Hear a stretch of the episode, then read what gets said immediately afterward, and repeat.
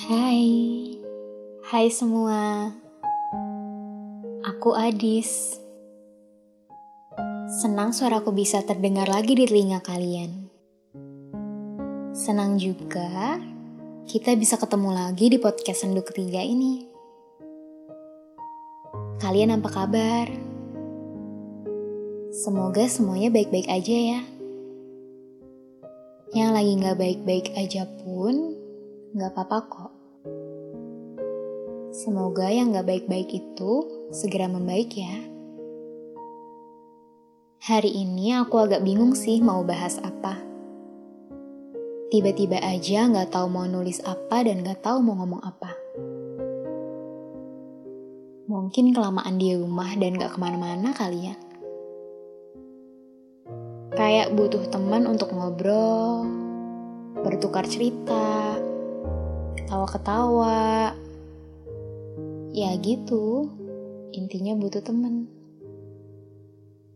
Oh ya, ngomong-ngomong soal pertemanan, aku langsung keinget sama mereka yang biasanya selalu ada, tapi sekarang mau nyapa aja rasanya segan. Kamu pasti pernah ngerasain itu kan? Gak apa-apa, kamu gak sendirian. Aku juga kadang-kadang ngerasain hal yang sama. Dari yang dulu gak bisa lepas, sampai jadi kayak gak saling kenal. Beberapa hari lalu, aku sempat baca satu tweet di Twitter.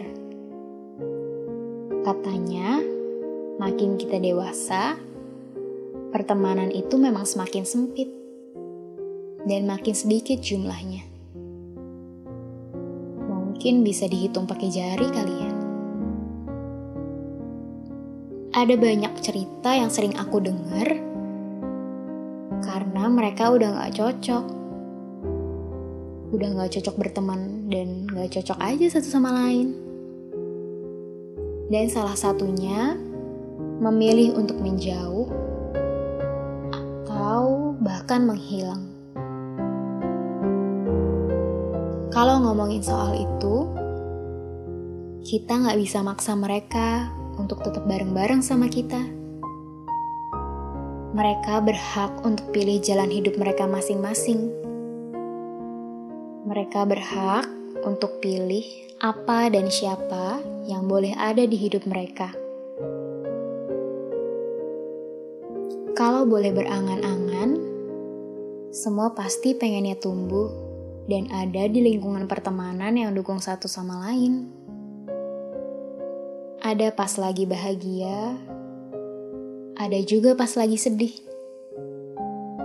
Buat satu sama lain jadi lebih baik. Tapi kadang-kadang kita juga harus sadar bahwa nggak setiap orang bisa kayak apa yang kita mau. Kadang ada teman yang gak menyenangkan buat kamu. Kadang ada pertemanan yang bikin kamu gak nyaman.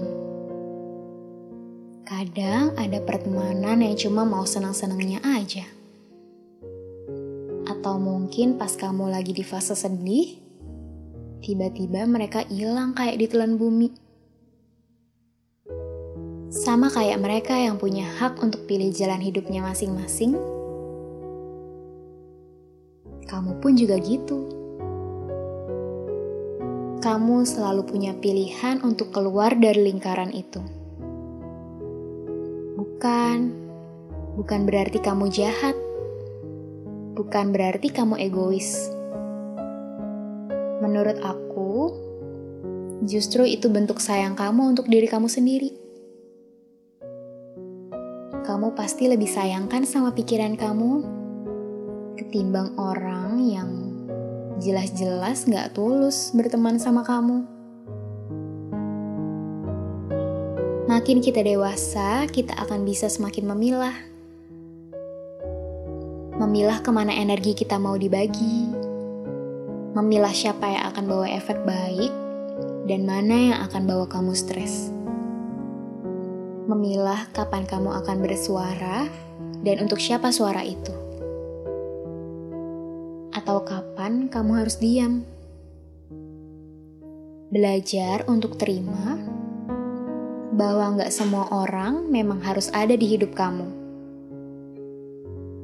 Kamu selalu punya pilihan untuk buat hidup kamu lebih baik. Kalau di satu pertemanan ada yang bikin kamu sakit hati, bahkan terluka, yuk maafin yuk. Aku tahu itu butuh waktu dan butuh hati yang besar. Tapi nggak ada yang salah kan?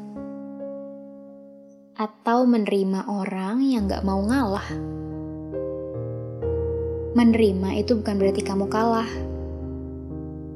Hidup itu ya memang begitu. Gak semua hal akan menjadi harus seperti apa yang kamu mau.